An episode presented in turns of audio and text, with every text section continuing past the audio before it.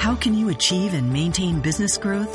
Harvard Business School Executive Education is now accepting applications for a new program, Driving Profitable Growth. Taking place in Boston from October 25th through the 28th, this program focuses on business expansion and organizational growth strategies that can lead your company into the future. Learn more about this three-day program for senior leaders by visiting hbs.me slash growth. That's hbs.me slash growth. You are Locked On Thunder, your daily podcast on the Oklahoma City Thunder, part of the Locked On Podcast Network. Your team every day. Hello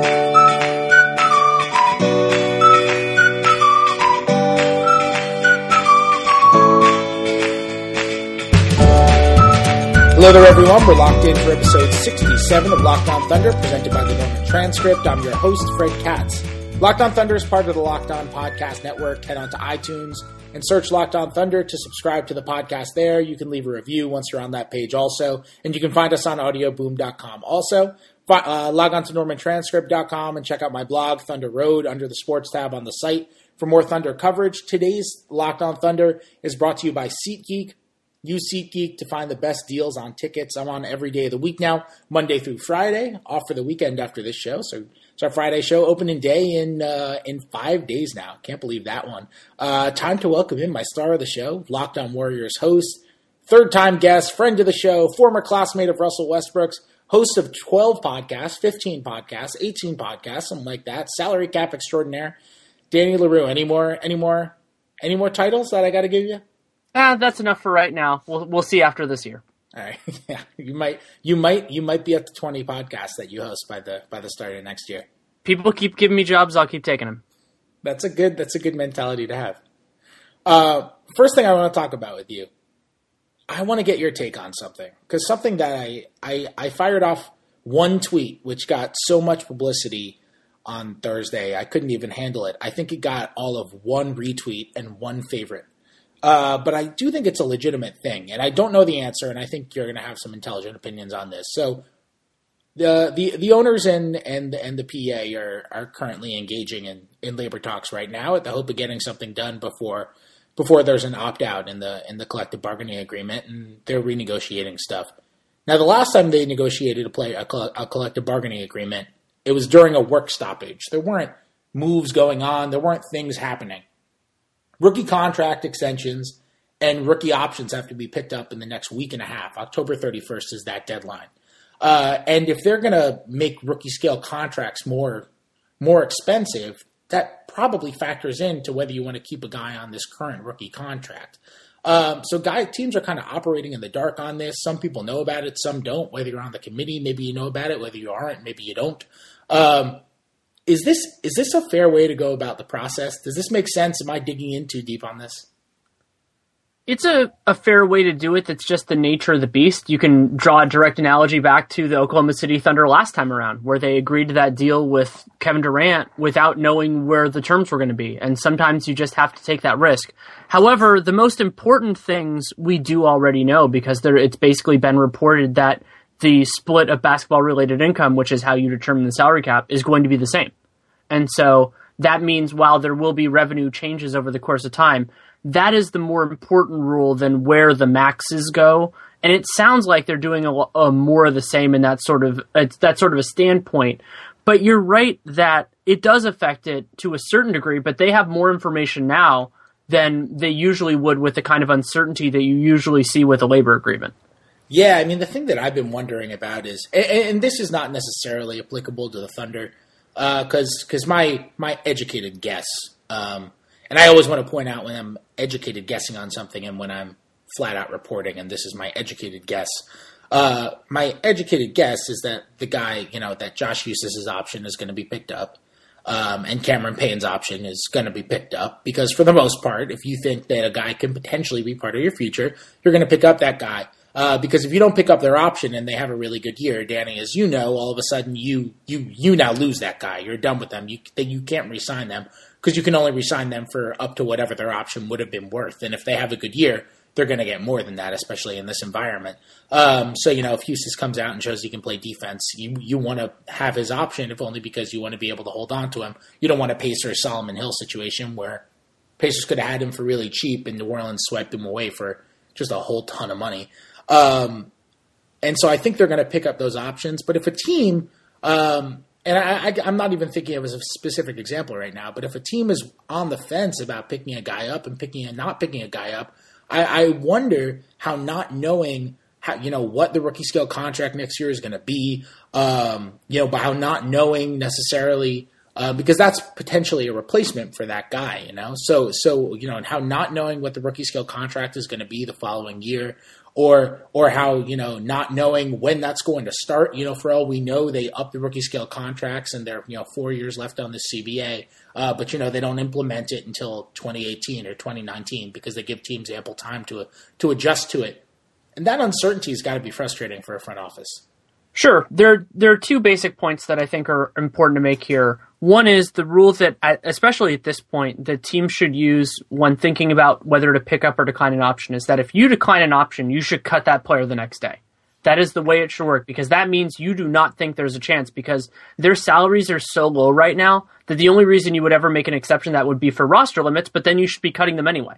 So you have that same issue. I was very critical of the Brooklyn Nets for not cutting Sergei Karasev after they declined his option because it showed that you know they did, just didn't have the right kind of the right mentality with it. And the second point is that your concerns about the rookie scale for players who are already under contract are probably a lot less relevant than how that affects teams that are going to acquire first round picks for next year's draft because they will most likely grandfather in existing contracts and change the rookie scale for future contracts because that's the more fair way to do it because you don't want to change the terms. The only exception to that would be if they do minimum contracts and raise the minimums beyond the rookie scale contract, they'll probably just elevate it to that level. You know, just make to make that happen. But I wouldn't worry about that with Huestis or any guy like that it's going to be more those 2017 picks, and that can really change the value because if they're going to up the rookie scale, I mean, I, I wrote a piece for the Sporting News about how 2016 first round picks were super valuable because the scale was deflated. It was lower than it should have been, and those guys will probably stay on those contracts. You are Locked On Thunder, your daily Oklahoma City Thunder podcast, part of the Locked On Podcast Network. Your team every day. Danny, I want to take a quick second to talk about SeatGeek. SeatGeek is the smartest, easiest way to find tickets for the football games or basketball games you want to see up close and in person this season. There's nothing like being in the stadium for the biggest plays of the year, and with SeatGeek, it's never been easier to get the guaranteed seats you want for a great value. I have the SeatGeek app on my phone, and it's been the easiest way I found to shop for tickets. I can be anywhere, and with just a few taps, I can instantly find seats for this weekend or any game that I'm trying to look for. With SeatGeek, you always get the best deal on every ticket because SeatGeek price compares for you by searching multiple ticket sites. Prices can vary depending on where you shop, but SeatGeek is always going to find you the lowest available price. And SeatGeek wants to help you get the most bang for your buck. That's why every ticket on SeatGeek is given a grade based on value. You'll immediately see any underpriced seats and be able to find the best deals that fit your budget. Plus, every ticket you buy on SeatGeek is backed by their 100% guarantee, so you can shop your tickets on SeatGeek with confidence. Best of all, my listeners get a $20 rebate off their first SeatGeek purchase. To get your $20 rebate on tickets, just download the SeatGeek app, go to the settings tab, and click add a promo code. Enter the promo code LO Thunder, LO like locked on, one word, LO Thunder, and SeatGeek will send you $20 after you've made your first ticket purchase. Download the SeatGeek app and enter the promo code LO Thunder today. All right, so I'm changing the topic right now. Here's something that somebody asked me on Twitter. I, I, I misplaced this tweet. I tweeted out a ridiculous Brandon Jennings uh, vine, and my, my mentions got clogged up, and I couldn't find this tweet again. Somebody tweeted at me. I'm sorry that I'm not crediting you. Somebody tweeted at me asking if Steven Adams and Enes Kanter are the best wrestling tag team in the NBA of any possible teammates. Is there anybody else who who else is in that conversation? This is this is this is these are the conversations that people have five days before opening day when there are no games in between and you're basketballed out. So let's have this conversation. We need we need regular season basketball, but you're talking about it as as in terms of in ring stuff, not in terms of like promos and that sort of thing. Oh, I, I think I think promo should absolutely be taken into account. We're talking about WWE right now, so like promos and and and and popularity and publicity and trash talk and Are are you really claiming that there's a greater potential for and for a heel tag team than Durant and Draymond Green? I mean, that's just you just got a lot going right there. I mean, you can put it not only through parts of the country, but you're right, Adams and Kanter, especially because they have that chemistry, and that's always a good part of the equation for them. And they're both big dudes and they're gregarious, so maybe they could be the face tag team, and then Durant and and Draymond can be the can be their rivals. That are even though usually the bad guys are a little bit bigger than the than the good guys. yeah, the bad guys are always big ones. I think I think Steven Adams, honestly, I think I think Steven Adams could play could play the bad guy well. He should do that in movies. I'm a little bit surprised he didn't because he's just he's in, intimidating physically, you know, in, in just the way that he is. If you didn't know him, Well, he looks like huge Danny Trejo. yeah, I can see that. I'm good with that. He's got he's got that the Danny Trejo hair, the Danny Trejo handlebar mustache that he could he could spruce up a little bit. Like he's he's got he's he looks like he's wearing like the like the like the Danny the Danny Trejo who hasn't showered in like a week is what he looks like. Would the best underdog team be like JJ Barea and Seth Curry? they just have all they just have all this scrap and Yeah, spunk. and- JJ and- Barea JJ Barea comes out with a slingshot. I think he is a slingshot. Who who who else would be a good one? Like like are there are there any like some of some of the so I'm trying to think of like who would be like some good old school ones. Like like if you get like a Ewing Charles Oakley one, I think that would be fun. Yeah, that that would be up there. I mean, basically anything involving the Bad Boys Pistons. Yeah, yeah, yeah, yeah, for sure. Anything involving the Bad Boys Pistons for sure. Is there who, who else in the league? Would I be mean, good? beyond his beyond his apparent ineptitude at fighting, Kobe and Shaq would be fun. Kobe and Shaq would be very fun. Kobe and Shaq would be very fun. Like they would be great. They would be great as one of those teams that works really well, and then just one of them turns on the other, and then they start feuding as singles wrestlers. Like they would do that really well. only only they, they wouldn't be playing at all when they're doing that. Right. Like Adams, Adams is a is a very very nice guy, but I could see him playing the bad guy very well. Yeah, Um, es- especially because in, when when you're in this country, generally people with accents can pull off being being a bad guy a little bit easier. Yeah. Well, that that's the Die Hard theorem. Yeah, But but it's not just that. It's it's the hair and the size, and like he's a bully on the court. Like Steven Adams' real life personality is completely different from his you know on court personality. So I think he could put that into the ring too. and plus he has a million siblings, and they could use that in a storyline too. yeah, there you go. And Kanter Kanter could do it too. Kanter would go along with anything if Adams were there. I think. Yeah, as long as they uh, they could come out in a golf cart. If they could fit. That would be like Shaq and the Buick. Yeah, that's true. Well, didn't they? I, I was just remembering that I thought there was a video of the two of them in a golf cart together over the summer.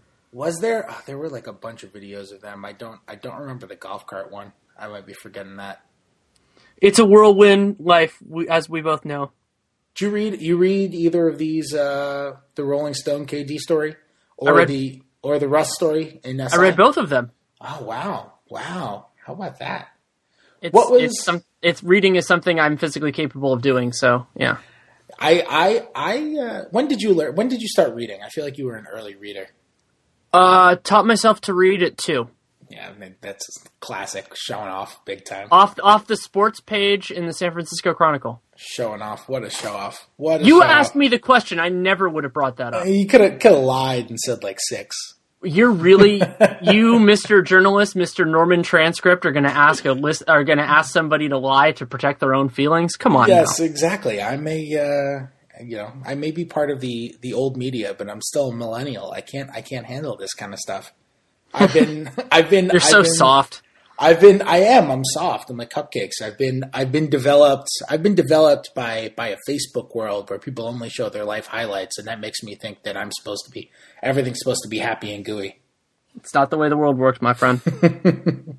What do you think of the Lee Jenkins piece? I thought, I mean, Lee is unreal. Like I, I, he's so I get kind of competitive when I read good journalism. I read it and I think like, oh, I wish I could have done that. And with Lee, I just read it and I'm just like, holy crap.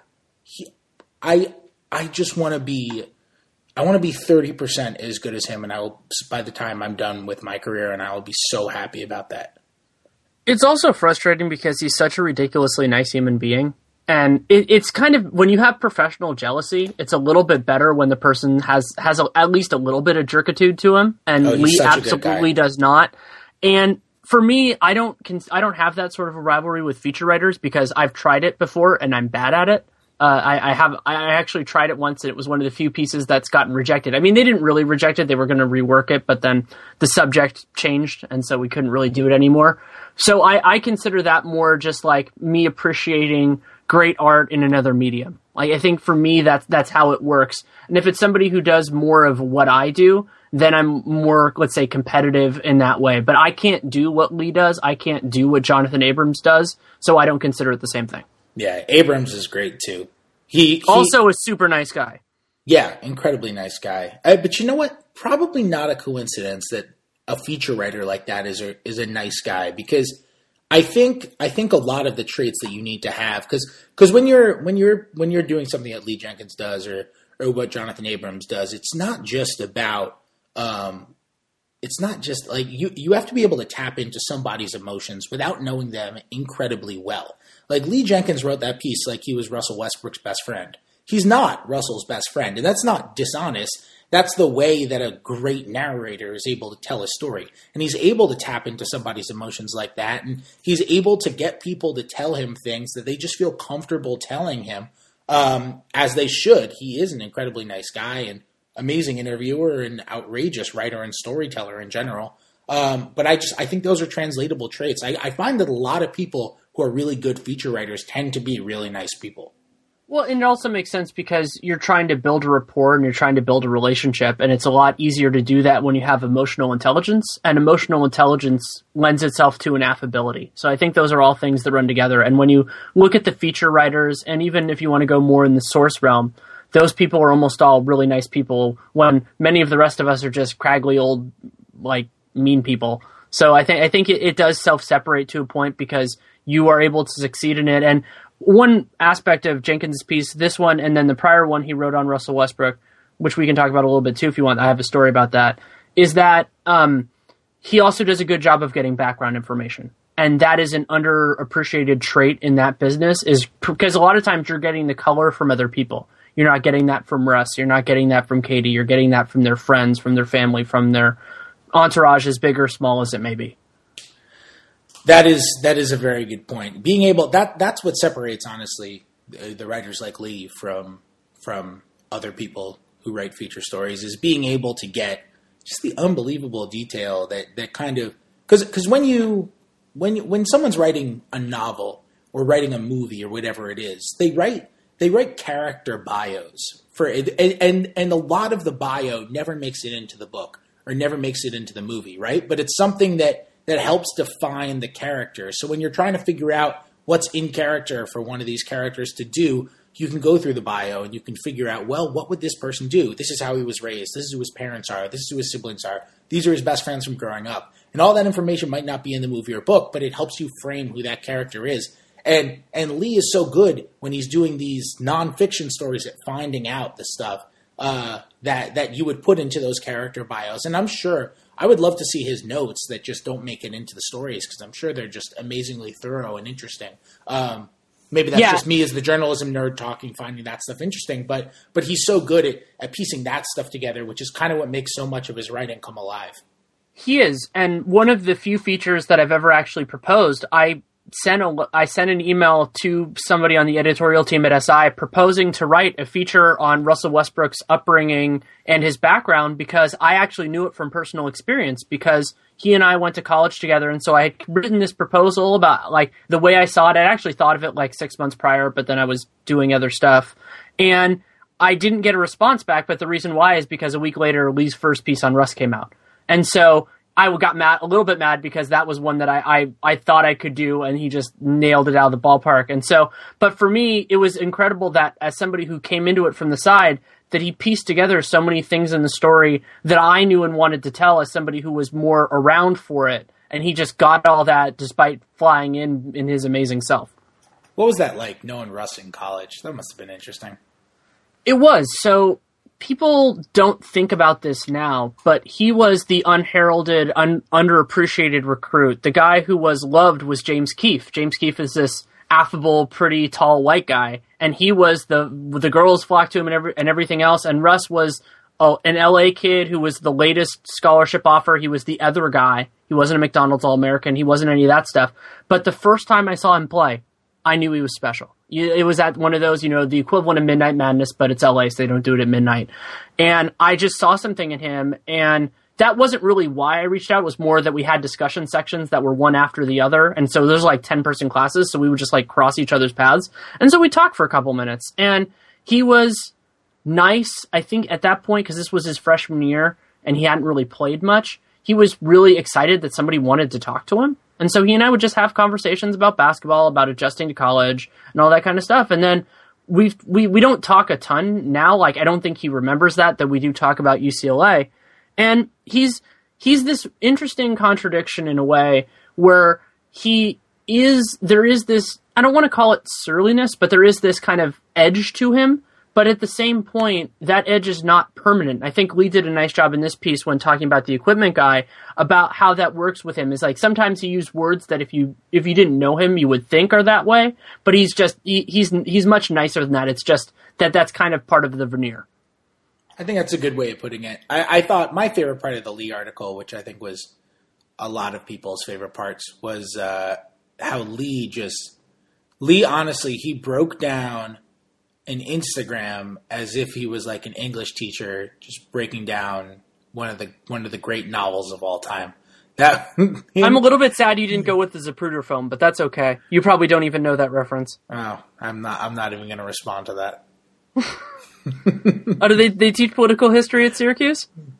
I well, I was only at Syracuse for one year, but I did take I did take I took four poli sci classes during uh, at Mizzou, which is which is Mizzou, which is that's almost the top 100 college, Danny, or top 100 I, university. Yeah, there are there are other members of the media that went to Mizzou. I think Dieter Kurtenbach went there as well. Oh, there are so many people who went to Mizzou. You can get not not as many as went to UCLA, but that's okay. We I don't all, think that's we true. can't all be. Oh, half of the Bay Area press corps went to UCLA. Well, yeah, that's just Bay Area. I'm talking about around the country. Oh, we'll see. Mizzou's got lots, and if this if is I, also if like I get the to claim, stupidest, most insular argument you and I, I have ever gotten into. if I get to claim, if I get to claim Mizzou and Syracuse, since I was at Syracuse my freshman year, then I can, I can really, I can really dominate the media scape. sure, I can really get all of it. Uh, the cupcake analysis was yes. hilarious. There were two parts that were incredible. The cupcake one, I was like, that is amazing. I don't know if he if someone told him that and he put it in there, or if Lee kind of just someone told him that you know Perk called and said cupcakes and and and he you know pieced it together. I think that was knew. amazing. I think he knew already. I think he um, probably because that was that wasn't exactly like secretive information. Like that is something that kind of floated around when that Instagram hit. It wasn't exactly it wasn't exactly common knowledge, but it also wasn't hard to find. Yeah, that was that was great. That was so funny, and and and the bit on Steven Adams, um, with Steven Adams saying that he will. Um, what was the exact quote? He was talking about how Russ is a neat freak, and Steven Adams said, Steven Adams, who can make any moment funny, uh, said, uh, was it sometimes when he's not there, I rub my ass on his massage table? Yeah, I, th- I think that was it. I think he might have used butt, but same basic thing. No, no, he said ass. I'm, uh, yeah, I'm not gratuitously I'm not gratuitously cursing here. I'm I'm merely quoting Steve. You're not you're not getting the auditory clicks. Yeah, no, I'm not. I'm not. Normally, normally I never I never curse on here, but Steven Adams, Steven Adams well, brought my, it out my, of me. My favorite thing because it, it gets at something that really speaks to the to the Russ that I knew, but also just the way that he is. Was there was a quote about, and it is kind of legacy building, but it also does fit with what I know, which is when they were talking about whether he's going to get more up for the game, and he said for the Warriors game, he said, "There's nothing extra. I don't need it. I already have it," and that's true. Like the way my theory with Russ, and if you want to hear more about this, I talked about this with Lee Jenkins on RealGM Radio when his first Russ piece came out. My theory with Russ has always been I don't know if anybody watched the show Heroes, but he is like one of those people who was a like a, a more of like a scrawny kid who all of a sudden got superpowers and decided like I'm going to do everything I wanted to do and I'm going to do it right now. that's the way Russ plays. And if you know his physical development, it's actually what happened with him. Something I want to get your take on this. Um, earlier this well, earlier this week, Adrian Wojnarowski at the Vertical he he rehashed a report that he reported about. Well, not rehashed, but he he mentioned a second time a report in in the midst of another article about Ricky Rubio in which uh, he said that the Thunder and the Kings were at one point in discussions about Cameron Payne for for Rudy Gay and and piecing piecing a deal together around those two guys. Uh, he mentioned that in the podcast he did with Bobby Marks about about two weeks ago, a week and a half ago, something like that, and then brought it up in an article this week. Um, I'm surprised by that. I, I don't think that Rudy Gay would be the best fit for this team. I'm not necessarily as anti Rudy Gay as as your average um, basketball nerd. I think a lot of people are very very anti Rudy Gay because he commands the ball a lot and his his outside shooting is inconsistent. Though he's had years where he's hit threes at a pretty decent rate. Um, but and and and I think a lot of the stink of what was a really bad contract and what's now I still think probably a little bit of an overpay, but isn't egregious. Um, it, it kind of stuck with him um, even though he's not necessarily getting that money anymore. But I just don't see how Rudy Gay necessarily would fit into this roster. And I'm wondering if, if the Thunder pulled off a trade like that was about that, if they didn't lose much more than Cameron Payne, obviously the salaries would have to you have to make the salaries work. But if they if you don't lose much more than Cameron Payne, they get Rudy Gay. Do you think that fits with this team?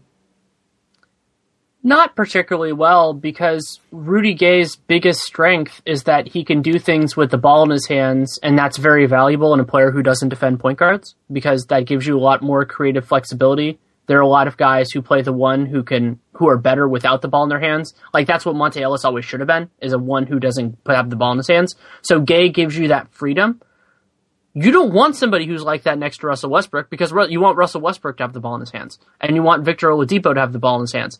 So it is imperfect. It also doesn't help that Cameron Payne should get better and is very cheap right now, and Rudy Gay will be a free agent after this year. He's already made it clear that he's going to decline his player option, and he should. You know, he'll get he'll probably get paid more off of that, but even if and this is an underrated part of player options, players off also like Dwight Howard opt out even if they're going to make less per year because they can add security. So he's going to opt out. So the benefits for Oklahoma City are pretty narrow in that case. I don't think he makes them a lot better. And you don't get Rudy Gay to anchor your second unit. That's just not the way it works, especially when you have the the hole they have at small forward. You're not doing it for that purpose. And so I don't like that deal for them. It's not catastrophic in any way, shape, or form, unless you think Cameron Payne is going to be a long term starter, which I, I'm leaning more towards high end backup that's not precluding anything, but that's just where I think is most likely. But you don't give that up for a rental who doesn't fit with your team. Yeah, that's the problem for me that it's a rental. I mean, I guess part of the mentality might be that you know the Thunder have have an impressive culture and and guys like playing for the organization and and and and, and they've never really signed a big free they never have signed a big free agent at all but they have made trades for guys and then re-signed them in the following summer you know Kanter is one guy uh, Kyle Singler I know Thunder fans you know throw tomatoes at him but you know he was he was, you know, one of the more expensive contracts that they've given out. So if you're talking we, just on a monetary basis, you know, Singler is under that well, wasn't it Nenad Krstić before Singler? Wasn't that like the story? Was that the biggest free agent? Well, Nenad, Nenad Singler wasn't a free agency. wasn't a, wasn't another team's free agent. They traded for him. That's true. They I, I remember. And uh, and Kanter, gave up too much. Right, and Can- Kanter they traded for. Um, Agreed. and they re-signed those guys. Nenad Krstić is the largest uh, contract they've ever given to another team's free agent. It still nice. is. Second biggest is Anthony Morrow former former warrior who I actually covered early in his career. Really good guy. Very good guy. Just had twins. Yeah, and that's why he missed he missed their last preseason game, right? Let's miss the last couple. Um, oh, look at couple. look at him! Look at him just milking that excuse. hey, look if you're if you if your girlfriend is having twins, um, and you've already got a four year old at home, and you're you've been in the league for what ten years probably, right? Yeah, well, well, we can we can clarify this. If you can get out of playing in a preseason game and you're not fighting to make your team, it's fine. yeah, if you're if you're if you're missing your kid's birth for for a home preseason game against Denver or Minnesota, then uh, there's there there's an issue there. Yeah, you can you can invent a holiday to to observe to miss a preseason game, and I'm not going to have a problem with it. Well, that's basically what Judaism is: inventing inventing holidays to observe to get out of work. So, so I'm backing fine. away slowly and not commenting. That's that's what that's what Reformed Judaism is. Oh no, it's it's Sukkot. I can't make it in, guys. I'm sorry.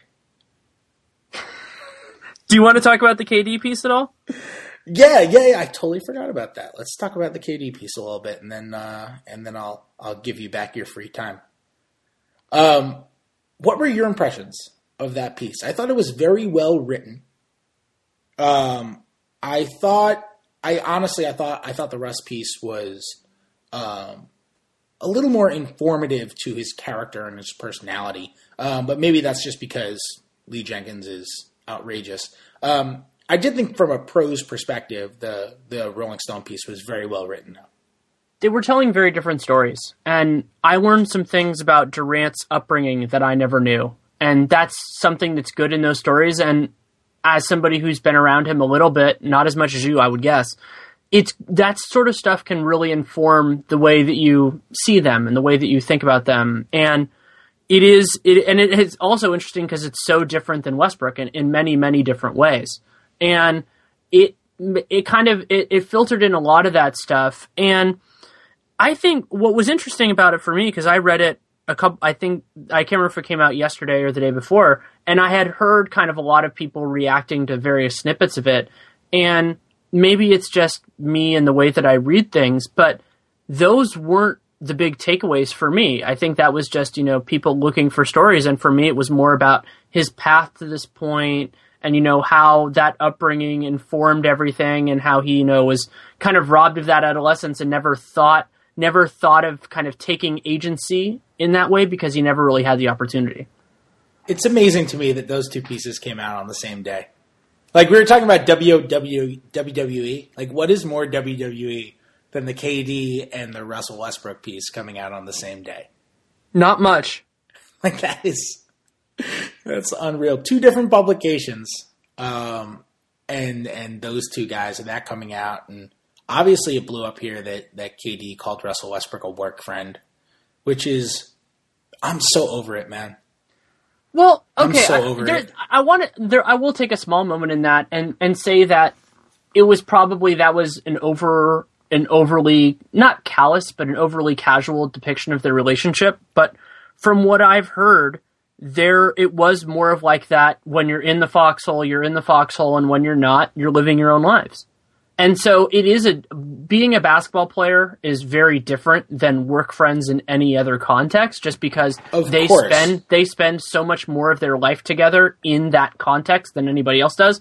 But those guys also don't know any different. You know, it's not like, you know, if you're if you're Kevin Durant and you've done that your whole life, that is your concept of what that is is that when you go to work, they're there and when you go away, maybe you don't you know, maybe you don't put little hearts on each other's Instagram pictures if that's I think that's what people do. And you, that maybe they're not they're not like that, and that's true with a lot of teams. You know that the the guys even even maybe they go to dinner together, but maybe they're not. You know, like their their spouses aren't friends. You know, you go into all that sort of thing, and it is a way of defining the relationship is when you're off the court, how close is it? And as much as we know about those guys, I've never heard anything definitive on setting that up, and I thought the Durant piece actually talked about it a little bit more openly than I've heard before, just in terms of that they they had their own things. Durant had a bigger entourage early on. Russ is is in, I no, they're married now to his to his now wife who they met at college. And so, like you know, people are independent. That's just the way that it works, and it's prob like it's a characterization that maybe galled a lot of people because it's so different. But I don't think it's necessarily unfair if it's accurate. the way that this line has been portrayed, and I agree with everything that you just said, but the way that this line has been portrayed is is the fault of the people who are framing it, the people like us, the media people, um, because at least at least locally here, I think, and, and the reason is because of everything that you just said. First of all, I don't know why we think they have to be best friends anyway. No one said that they were best friends before people said that they got along. that they liked each other, that they worked well together, that they liked being teammates together. No one framed them as best friends. That was never a thing. So this this this revisionist history that they were best friends and now they're not. Now Kevin Durant is is disrespecting what was once best friendship. Is uh, it's just not it's not true. We're we're we're making up the past.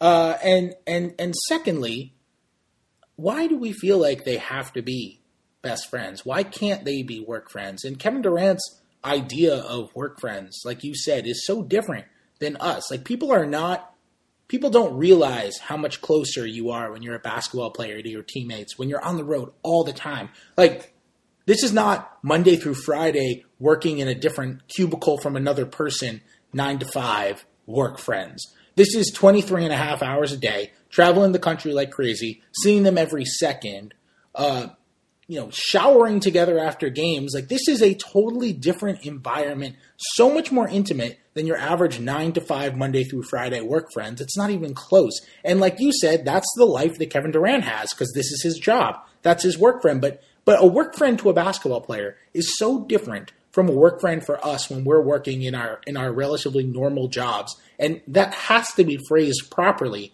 in order to take that you know put that comment in the right context.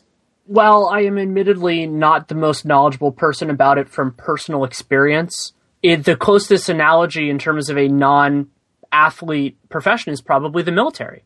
So in the military there are people who you're around for these periods of time for that are also very intense, kind of galvanizing moments in your life. Of course, they're taking substantially more risk. I'm not analogizing the two other than these commonalities, but you have that situation and that doesn't mean just because you're loyal to somebody, maybe you even have a great personal affection for them in that context that if you guys have the same weekend off to do, you know, whether it's shore leave or whatever, that you're going to hang out, that you're going to go to all the same places together, that you're going to do all that that's a separate time. And what those people choose to do with that is their own choice. And it, it's not surprising that when you spend as much time as they do together, that you would want to spend the little bit of time that you have free with other people, especially if you're in a relationship.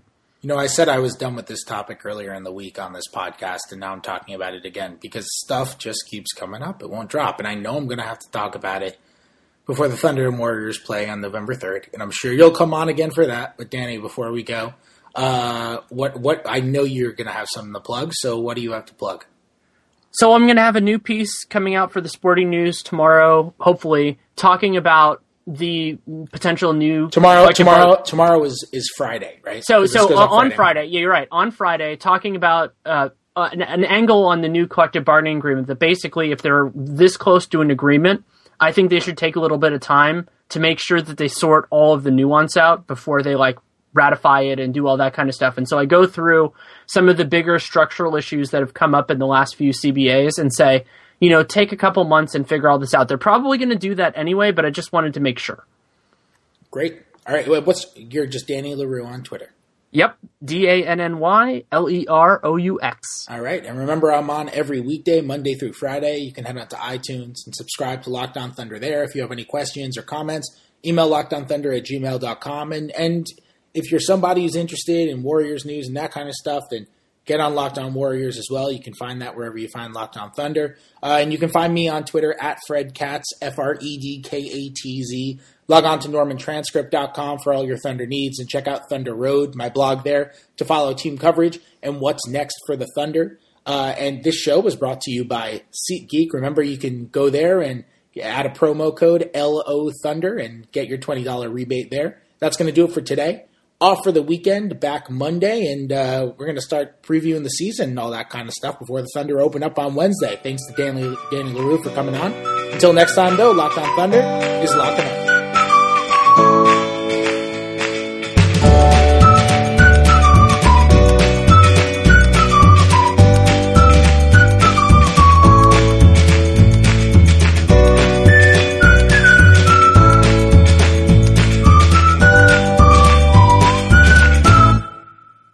Progressive presents Mindfulness with Flow. Before you lies a beautiful meadow. In that meadow, Progressive Direct has placed its auto insurance rates alongside those of competitors. You select the lowest rate and feel a great sense of calm. A great sense of Compare Progressive Direct rates with competitors' rates so you can rest easy. Visit progressive.com. Progressive Casualty Insurance Company and affiliates. Comparison rates not available in all states or situations. Prices vary based on how you buy.